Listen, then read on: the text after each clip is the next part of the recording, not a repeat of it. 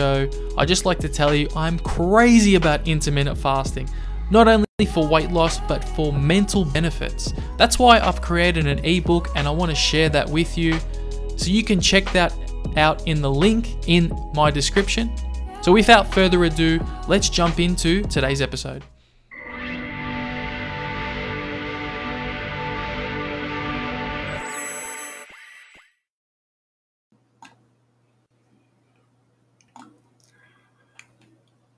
Welcome, guys, to another episode of the Kristian Buddy Show. Glad to be here. And how are you feeling today, Mark? I'm feeling well, thank you, Kristian. Nice to Thank be here. Thanks for accepting the offer to be here as well. It was a bit of a random email that I sent to the Melbourne Buddhist Centre. So, I guess, firstly, how did you get involved in Buddhism? Yes, well, that goes back a long way, Kristian. Uh, about the age of 14, I just had this longing quest for the meaning of life. What was it all about? Sitting there in the classroom day after day, year after year, seeing people do the same things. It was really that existential question what's it all about? And that led me on to the path to explore some of the great religions as one could in those days. And uh, the path took me to the mind, and my thoughts took me to the mind that the key must lay in the human mind. And it was a friend who suggested that there are these people in the East called Buddhists who meditated, and that way they got to know the world. And that appealed to me very strongly. Wow, okay. What does the word meditation mean for you? Meditation means exploration of the mind. So, increasing level of awareness of what makes us up, what makes us think, and therefore do things and say things. And how does it connect with the objective world? That's what meditation means for me.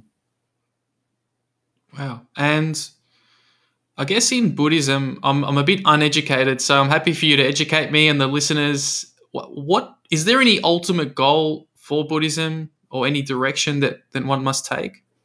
Yes, the the aim in Buddhism is to release the mind from the bonds of ignorance, ill will, and selfish craving. This leads to a liberation or enlightenment where no one is no longer conditioned by these forces and acts purely, naturally, and spontaneously out of goodwill, wisdom, and generosity and compassion. That's beautiful. That's that's amazing. So, but I guess it's a it's a hard it's a hard thing to ask because in the Western world we're we're, we're plagued with all these desires and all these things that bombard our attention, and it's it's beautiful because Buddhism is is almost about what what I understand from it is that it's about uh, almost a quietening of the mind. Um, do you have anything to speak into that? Do you have any opinions or any any ideas you can expand upon? Uh, yes, yes, certainly. The practice of uh, the Buddha's teachings uh, does involve a quietening of the mind. Uh, our minds need to settle from this constant activity, thoughts, ideas, emotions going everywhere and reacting to our sensory environment and so on. It needs to quieten right down so our awareness, our self awareness and awareness of other and outside of us becomes much more acute, much more distilled. And until the mind quietens down, it can't really get to that distilled, if you like, even pure state of awareness where uh, one's most skillful beneficial energies are fully uh, immediate and apparent. That can't really occur until the mind quietens down. And it is, as you say, bombarded in this sensory overladen world, you know, racked with consumerism and need for increasing individualism. Yeah, right. Wow. Okay. And I'm going to switch to a bit more of an esoteric question. Uh, what is the true purpose of human life?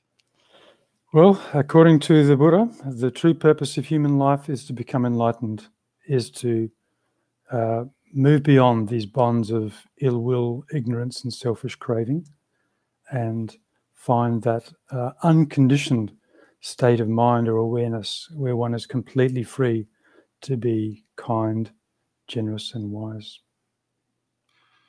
Okay. That's the purpose of human life. Okay. What does enlightened mean? Enlightened, uh, well, if we take the example of the Buddha, and clearly there's been men and women since then and generations since who have followed the Buddha's path to enlightenment and uh, uh, achieved that that awakening. Um, it's uh, a completely unobstructed awareness and uh, knowledge of the way things are, and the emotional counterpart to that cognitive insight of the way things are is the spontaneous compassion and unlimited unconditional kindness. These are the manifestations of the Buddha and the enlightened ones over the ages. So they are by nature ethical, they are by nature wise, they by nature live simply uh, without harm to other living beings, and have do not have the fear of death, because part of the wisdom of enlightenment is understanding that all things that are born must eventually pass. That is a real key in the Buddhist teaching, impermanence. Okay, and is there like a spectrum on on enlightenment? Like, is there like a like a numeric value? Like like zero is not enlightened, and like a hundred is enlightened. Like, how do you know if you if you're an enlightened person? Uh, that's a good question, and one that uh, preoccupies a lot of minds. It's not easy to ascertain. The Buddha said to know someone's spiritual depth or grasp of reality takes quite some time observing them in all different circumstances when they're under pressure, when they're under stress, when they're at ease, how they operate and how they behave in all different circumstances. These are the things which start to measure a person and their path to awakening. And coming back to the first part of your question, yes, it is a gradation of wisdom. We could say the same with just the ordinary human being and getting common sense, common wisdom, and common knowledge of living a life. You know, we're a child, then we're an adolescent, then we become an adult, we become a bit wiser, more mature, less impulsive. We see that our actions have consequences to some extent. If we just extrapolate that and develop that on and on, that becomes then uh, the, the, the path of the Buddha.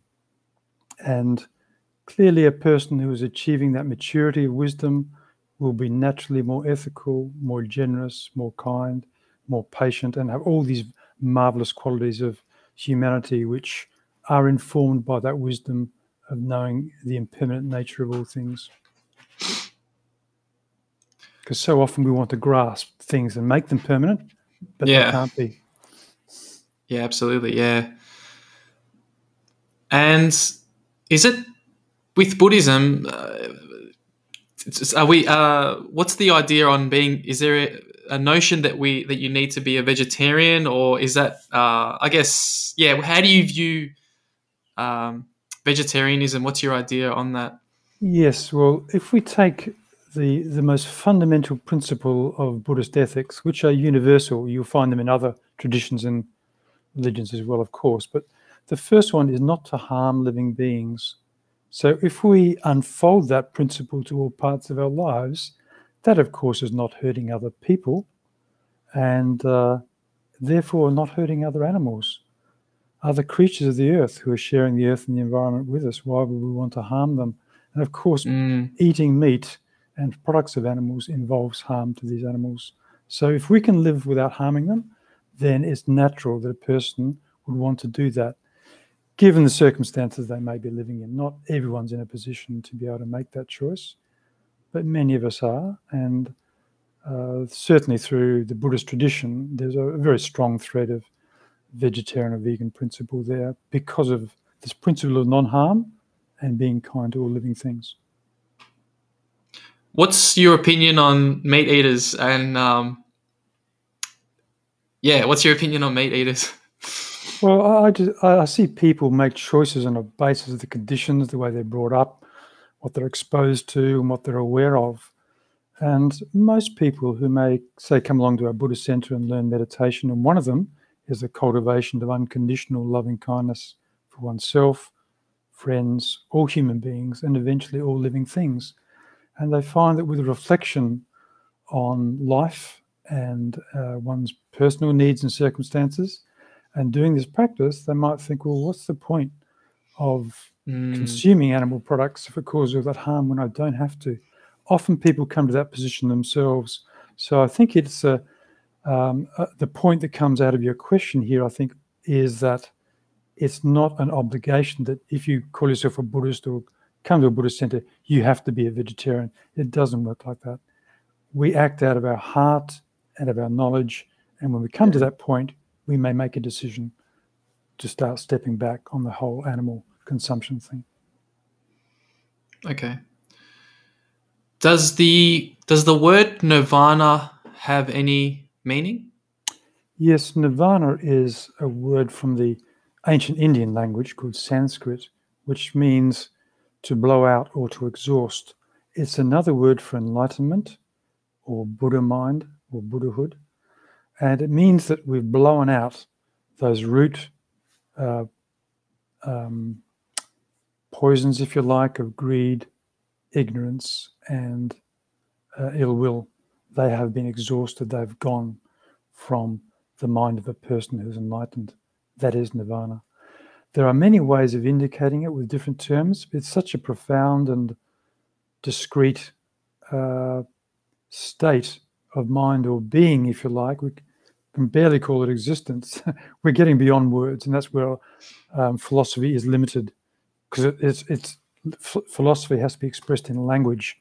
Language has limitations because it's got grammatic laws and often with any terms or names, we make things of them and make them permanent. You know, whether it's the chair I'm sitting on or that lamp by my side, uh, we give them a name, then we think they're some sort of permanent object, but of course they're not. They're something which is in a transition, and it's a form at the moment that produces particular sensory impressions, but in 100 years, that just won't exist. Uh, so nirvana is, is, is even beyond this sort of conditional nature of appearance. Okay. okay. And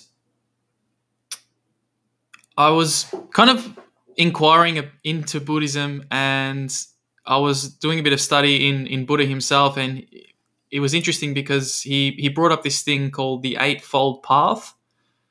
And yeah, I found it quite interesting that he's kind of broken it down into so it's like right mindfulness, right action, right intention, right livelihood, right effort, right concentration, right speech.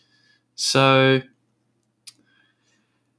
uh, yeah, it's just uh, I just found it interesting. I, I, um, do you have anything to speak into that into the into the eightfold path? Yes, it is a key teaching of the Buddha, which indicates this is the means by which we can achieve this enlightenment or nirvana as the Buddha did two and a half thousand years ago. And this eightfold path uh, can be even simplified further to a path of ethics, meditation, and wisdom. And the ethics there is uh, the right speech, the right action, the right livelihood. And the meditation is the right mindfulness, the right effort, and the right concentration. And the wisdom there is the right view, uh, sometimes called perfect view or perfect uh, uh, wisdom, and uh, also perfect motivation, or sometimes translated as emotion.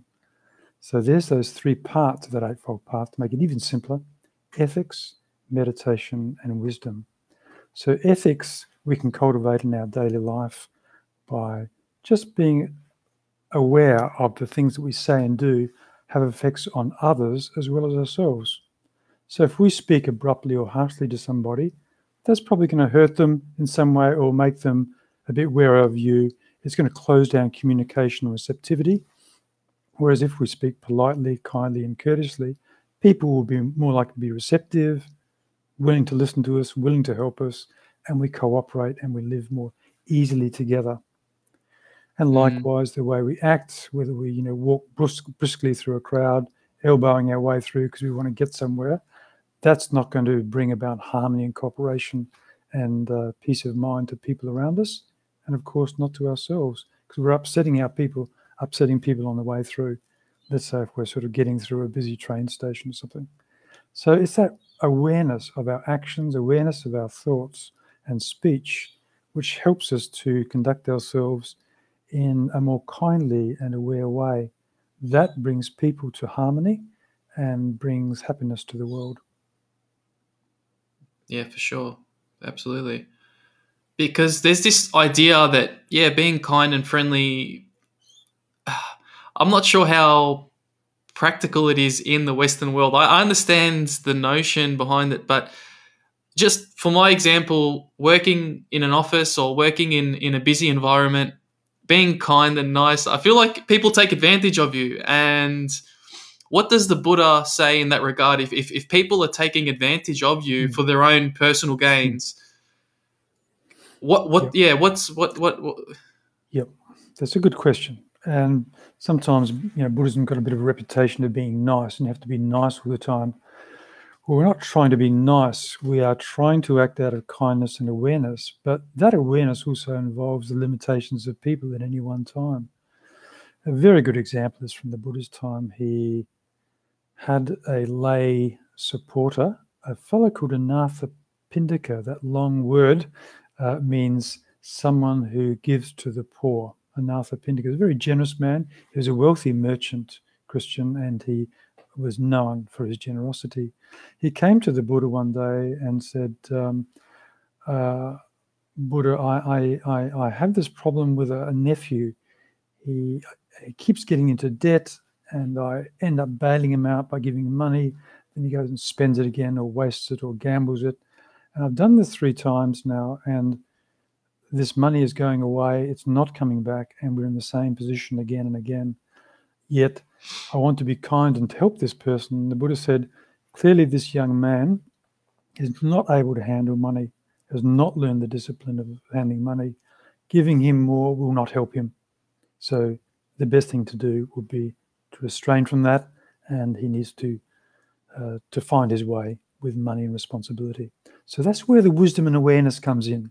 Mm. And if uh, people are not uh, responsive or receptive to our attention or what we're giving them, then we either have to think of another way of doing it or just pulling back and saying, this person's not ready to receive that or this particular approach. I'll find another way or another time.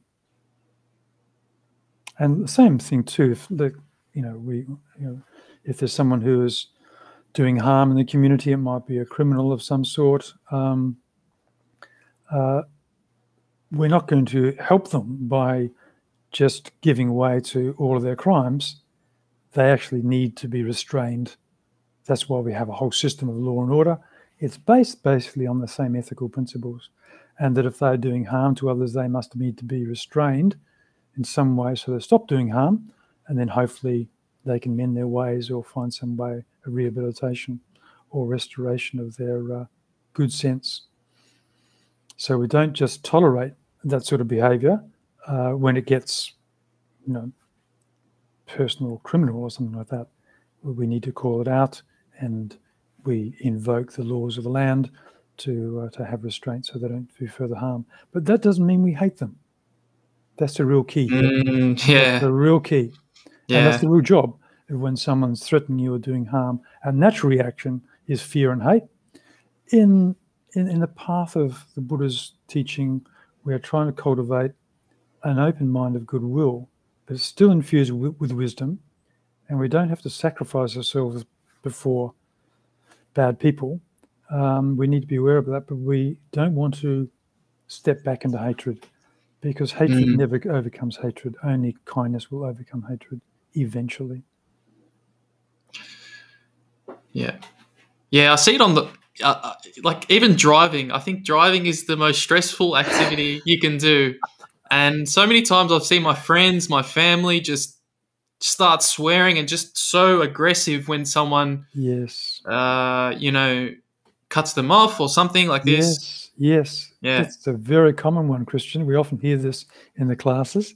It's a real trigger for people's uh, anger or reactivity or whatever it is, and being on the road. And of course, we've got that term, haven't we? Road rage. Everyone knows what road rage is. And this yeah. where the whole thing just escalates all this reactivity of you cut me off, or you did this, or you didn't do that. And now look what's happened. And we just, that justifies all this ill will and emotion and hatred that goes on. And uh, I know that a lot of our people who come along, they find that that's a really good barometer for their practice of kindness and patience and mindfulness is driving. And someone cuts them off, said, okay, they're in a hurry or they're not mindful. I don't have to waste my energy on that. As long as we're all okay, we'll just break and then proceed on as normal. And uh, I, I know that people have really found that helpful to know. They have actually got a way of overcoming this typical unconscious reactivity to threat or if someone takes your space in the car and so on.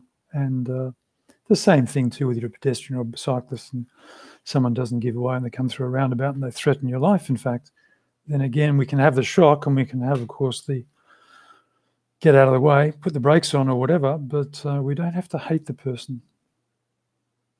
Yeah. And that is a choice. You know, if we slow ourselves down a bit, look at our minds, become aware of our reactions, and we have a way of broadening our view of the person, broadening our view of the person. You know, these people might be in a car, they're hurrying for some reason, they're probably stressed, you don't know what's going on at home, what's happening at work, what's in their mind, or are they just too distracted in the car and they're not looking around? They might be having a conversation with these things in while they're driving, and they might have a radio in the background or a screaming child in, in the back, and we just don't know where their mind is.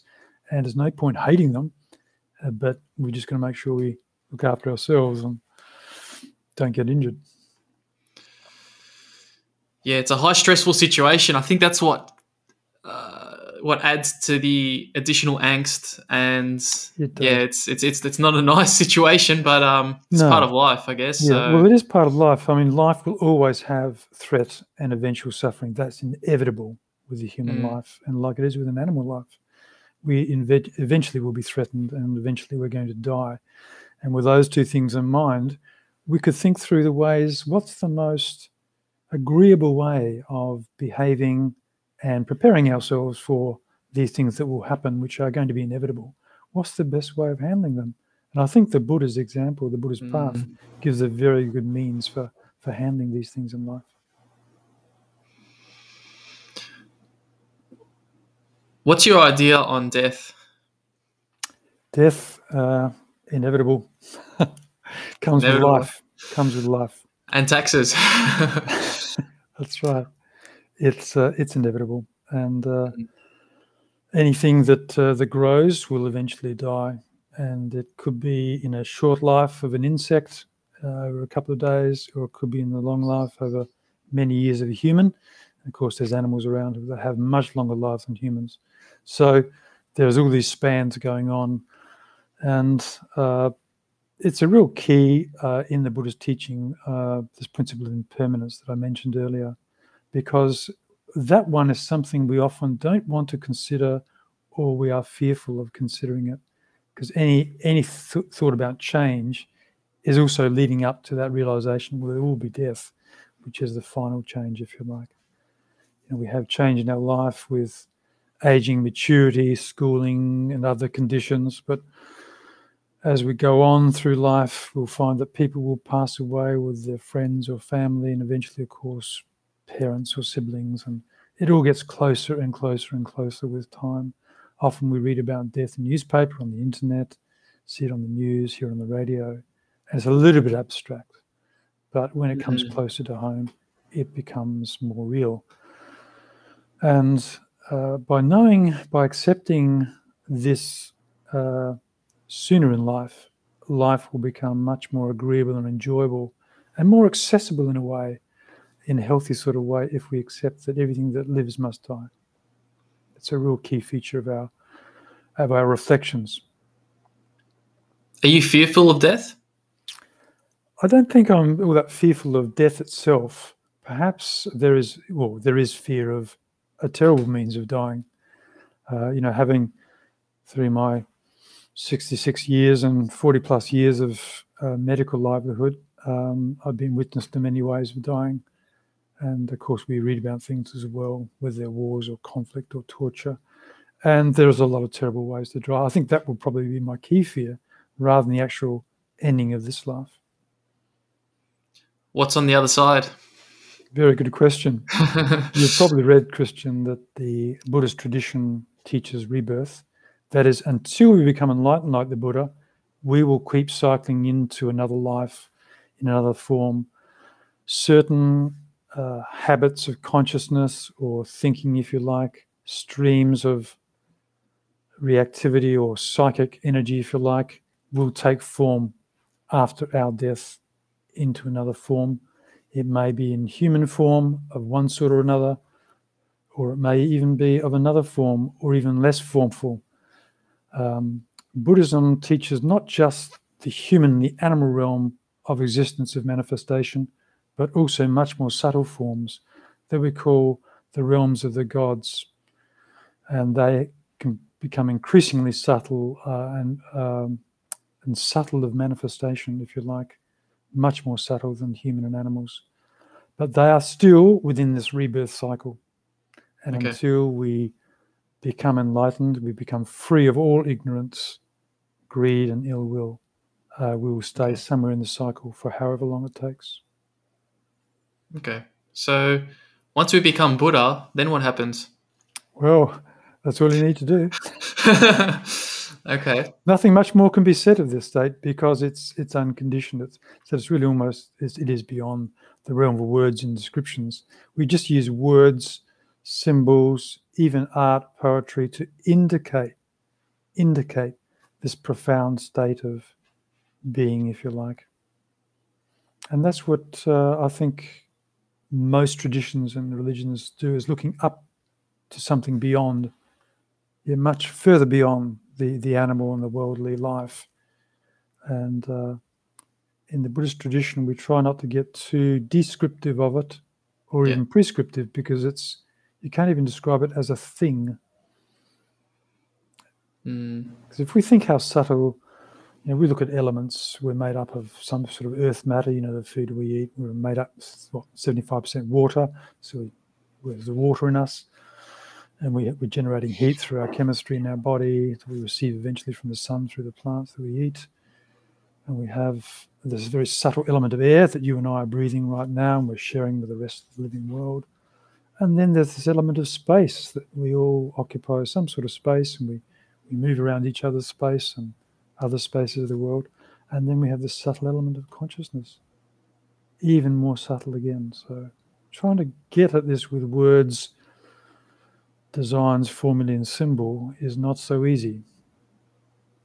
And uh, but if people become aware that their mind, their awareness can grow, that's really all the encouragement we need to head in the direction of the Buddha. Okay. Okay, and yeah, that idea of words are only limited.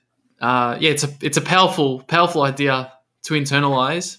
Uh, and speaking of speaking of awareness, uh, I kind of want to use a few more words to try and um, understand. So, um, like with with awareness, uh, it, yeah, you spoke about uh, spectrums and of awareness and what is awareness? Awareness. That's a good question. Um, awareness is where someone, or even even a creature, even an animal, has a sense of themselves as apart from something else. At its most basic. Mm. So right now, I am aware that I am something separate from you something separate from the people in my house and next door and the other people in the world. That is what is at its most basic what awareness is. But trying to quantify that, measure it, is extremely difficult. But we both agree that we have it. And we could probably agree, I won't assume it, that you and I are more aware than the average earthworm out in my garden right here. They move along through various chemical receptors and heat receptors to find food, and then their bodies just naturally replicate, and that's the worm's life cycle. Whereas you and I, yes, we still have chemical processes and sensory organs, and we still process a lot of things, but at a much more sophisticated level that we can leave the earth and the things around us We can go on trips to the moon. We can meditate. We can create a musical instrument and change people's minds with music. We can write books and poetry which change people's minds, open their hearts and souls, and give them the experiences of beauty. We can make decisions which change the lives of others, whether that's by doing a project in uh, a poor country by bringing clean water to villages and helping people live more healthily, changing lives, or we can make more weapons and kill people and change their lives that way. That's the capacity of human beings that an earthworm does not have. Okay. I'm going to read out a quote that I found off the internet. I found it off a Buddhist website. So it goes along the lines of of all innumerable conceptual thoughts that arise from the ocean of our root mind, the most harmful is self cherishing, and the most beneficial is the mind of cherishing others. Uh, what does that mean for you? That is emphasizing the other regarding or the other concerning aspect of, of life, which is most important to the Buddhist that we are not preoccupied with our own selfish concerns. And so much of what we're encouraged to do, as you said earlier in the in the uh, opening of our interview, was that so much of our consumerist life is about me, what I can get, and more of this and more of that. It's about feathering one's own nest and being instead of being concerned with others. And what we're trying to do in the Buddhist tradition, as no doubt other, other traditions and religions. We're trying to relax this overemphasis and this intensity on self concern, open up to the needs of others around us. Not that we ignore ourselves or denigrate ourselves or that, but we don't overemphasize oneself and one's wants and needs over and above others while there are people who are needy, uh, who are in poor circumstances, and could do with, a, with, with help. So this is the, the real key, is that we start to trans, um, transcend, if you like, or rise above our own selfish concerns and take in the needs of others. That is the path. Okay, when you speak of, uh, I guess, selfish desires and more so the ego, do you think that to a certain degree we need to have an ego uh, or we need to be yeah what, what's what's your what's your opinion of that? Do you think the, the ego is necessary? Oh yes. I mean provisionally we sort of we really come in come into life with it don't we? You know very often parents would tell you their their their, their children their infants you know almost by the day a personality is emerging it just comes out so quickly and you know the the uh, natural self preservation instincts that are built into us all as human beings, as, as it is in animals, is that we have to find things to eat, food to, ch- you know, babies always grasping, putting in the mouth, finding things to eat, just like baby animals do, and so on. And uh, they find out what is friendly and warm and safe and what is harmful and painful, and they avoid them. So we've got all these basic survival instincts going on. Those things help contribute to a sense of self and separating our, ourselves from others and other things and the environment. And then we have the much more refined and complex dynamics of personality and uh, preferences and uh, emotional patterns and things that we've learned either in previous lives or even in, in this life, which uh, reinforce senses of self preservation or even self aggrandizement, you know, wanting to pump yourself up and be ahead of the pack, be on top of the heap. There's all that sort of things. Human pride is is, is in a way natural to us as, as a species, uh, but once that starts to become overinflated, it becomes conceit, and that's where this tendency to selfishness becomes uh, dominant in a person's life, and that's where it really counterproductive in going the opposite direction to the Buddhist path.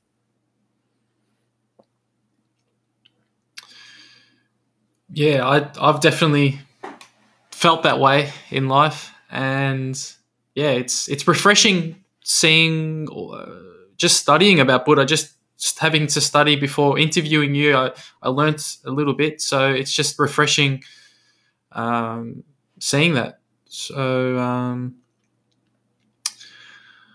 I guess maybe moving onto a personal note, I'd kind of like to maybe get to know you more as a person. Sure. And so, what was your? So you were a doctor before. Well, you've been a doctor for quite some time. That's um, right. Just recently retired, Kristian. okay. Okay. So, have you been a Buddhist your whole life, or? Looking back on it, uh, as I mentioned, as a 14 year old, my search began. I think by my late teens, early 20s, I could say that the Buddhist path was for me the most attractive. What I didn't have in Australia at that time when I was growing up was really any Buddhist teachers or practitioners. If they were around, I, I, I didn't find them. And I really didn't find uh, people who could present the Buddhist teaching so clearly, particularly my native language, English, until I went to London to complete my specialist training in neurology in the mid 80s. And there I found this particular Buddhist order that I'm involved with. It's now called the Triratna Buddhist order. It used to be called the Western Buddhist order. And uh, there I found exactly the people I needed to meet who could present the Buddha's teaching to me in a way that I could pick them up and, and knit them into my own life, particularly as by then I'd taken on the livelihood of medicine with all the training in specialist medicine and so on that it involved. Uh, I knew that I still had to address that great need in me to find the meaning of life and to live more towards the life of the Buddha. But I, I, I did know myself enough, Kristian, that I couldn't just go over to Thailand and become a monk or go to Japan and find a Zen monastery. The cultural shift, the language shift would have been far too strong for me. And also, I was a young man with all the young man's energies, wanted to see the world and and do all these other things. And I wasn't ready for a monastic life, which is very demanding and very disciplined. I needed a more gradual approach to transformation of my life. Uh, but fortunately, the livelihood of medicine was conducive for me to bring out those more selfless qualities and bring out the mindfulness, bring out the loving kindness and compassion, and also the wisdom to know that all things arise dependent upon conditions and they change dependent upon the change of conditions. That deep, profound wisdom was has been very, very useful in the medical life as much as the general life. So after a while, uh, I found that my medical life became what you saw in that Noble, Noble Eightfold Path as right livelihood. It was a livelihood that, su- that supported the progress towards wisdom and kindness uh, rather than being counter like say if I worked in an alcohol industry or a weapons industry or a gambling industry, that would be much harder to reconcile that sort of livelihood with the Buddhist principles. So I was lucky that medicine did provide a wonderful platform for me to become more familiar with the Dharma, the Buddhist teachings, um, and his practices, and incorporate them. It's still made for a busy life, I'll say that right now. I mean, medicine itself is is a demanding livelihood for all the learning, study, and one has to do and, and stay up with it. Um, but it's been a very, very rewarding one uh, after 40 years. And um, I'm not sure I could do it any differently. I made the decisions I did at my time, my age, and my conditions, and I have no regrets. Yeah. Okay. That's, yeah. Would you say that Buddhism in a way complements your your career? That's a very good way of putting it, Kristian. It's been uh, complementary and perhaps even more. It's also deeply informed the practice of medicine, so it's become more of a vocation. Vocation is like a calling to a particular task. You might vocation teaching might be a, a vocation, yeah nursing would be a vocation, medicine can be a vocation. But of course, some people approach those different professions from different angles or from different backgrounds and different reasons. But if it's a calling, you feel that's where I must spend my life. It became more of a calling because I saw the opportunity uh, to practice patience and kindness and try to bring some light and wisdom into people's distress when whatever they presented with, whatever the symptoms or disease or or so on. And it was a remarkable opportunity of one human being to be asked to help another. That is a very precious opportunity that doesn't come to everybody. And I recognize as the decades went by what a privilege it was to be in that position. So um, uh, simply with time, I became more appreciative, felt and expressed my gratitude for the position that I had in my society of being uh, a doctor. And I'm curious about your your Buddhist name. So Siladasa. So how does that work? How do you? Yeah. Mm. yeah. Well, firstly, its meaning. Um, Sila means ethics in the ancient uh, Indian language, Sanskrit and Pali. Sila, S I L A, is ethics, and Dasa, D A S A, means one who serves. So the man who ordained me into this Buddhist order in 1992, he gave me this name because he recognized there were certain qualities of ethical observation and interest I had that would serve my path in towards wisdom of the Buddha. If I served ethics by practicing ethically, cultivating my ethics, this would also support a mind which is better skilled at meditation, more aware, more compassionate, and more able. So, ethics is a real foundation. So, he said, if you serve ethics in your life, this will serve your path to wisdom and enlightenment for the benefit of all beings. So, he gave me that name. So, when someone uh, uses that name, it reminds me of my purpose and it reminds me of that ordination in that night in June 1992. Wow. Do you feel enlightened? I'm not enlightened. I'm not a Buddha. Uh, okay. But I feel confident that I'm on the path. Okay. And that might be a long, long way away, but that doesn't worry me so much anymore because I know that each step is really up to me. It's in my hands. No one's beating me with a stick or pushing me or pulling me to do this or that. It's in my hands uh, what I do and when I do it. But the more I give myself to this path, the better life becomes. In terms of me feeling at ease with life in its ups and downs, its ins and outs, all the vicissitudes of life, and you know, I've seen through the death of my parents um, 10 or 12 years ago, death of friends, illnesses, and so on, and my time will come. But with practicing the Buddha's teaching, taking on this path of ethics, ethics, meditation, and wisdom, in the context, I will say, Kristian, of a great body of friends in this spiritual life. Uh, that is a very key feature of the Buddhist life, and in particular, our order is this having friends in spiritual life, friends that will be both be mentors and also be mates, and yeah. knowing that that's a dynamic. They'll always be mates, but sometimes they're mentors. And uh, like the fellow who ordained me, Subhuti, in 1992, he's still alive, of course. He's in his 70s now. He lives in England. Um, he's he's he's a mentor to me, always has been, and I think always will be. And I have such friends here in Australia as well. So this is a real key feature because this path is long. It is not easy. It's simple enough in one in one way, but it's not easy.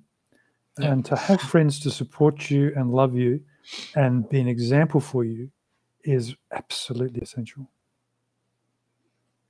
Yeah, absolutely. I agree with that.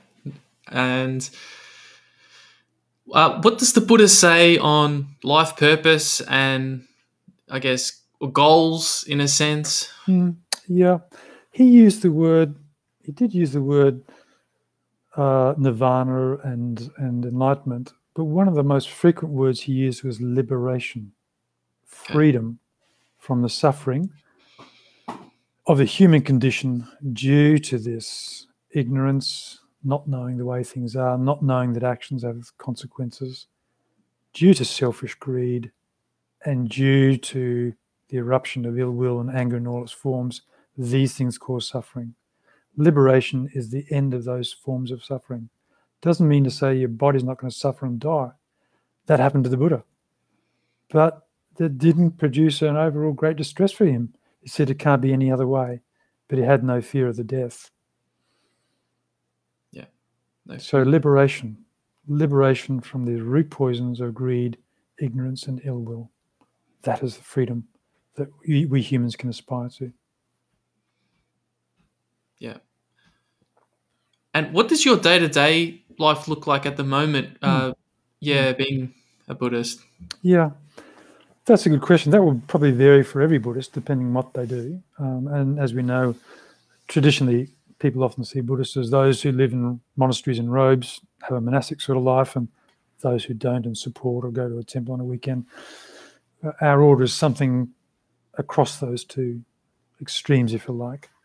But um, let's just take me back a few years when I was still working in medicine.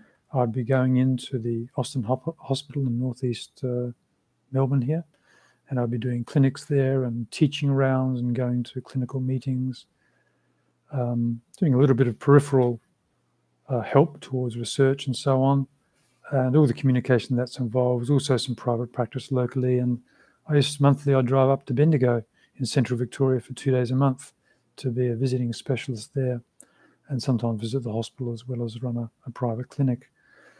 And so I would be a doctor, and uh, I would obviously befriend people and get to know people over time wherever I worked.